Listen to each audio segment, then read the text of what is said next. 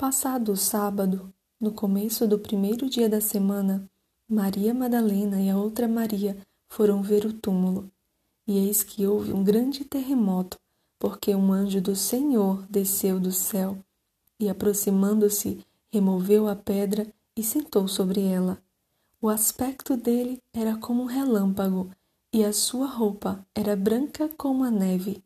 E os guardas, com medo do anjo, tremeram e ficaram como se estivessem mortos. Mas o anjo, dirigindo-se às mulheres, disse: Não tenham medo. Sei que vocês procuram Jesus que foi crucificado. Ele não está aqui, ressuscitou como tinha dito. Venham ver onde ele jazia. Agora vão depressa e digam aos seus discípulos que ele ressuscitou dos mortos e vai adiante de vocês para Galileia. Lá vocês o verão. É como acabei de dizer a vocês.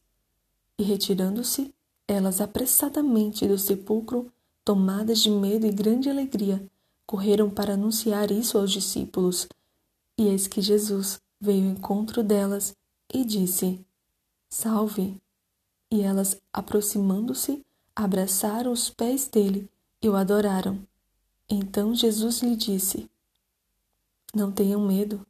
Vão dizer aos meus irmãos que se dirijam a Galileia, e lá eles me verão.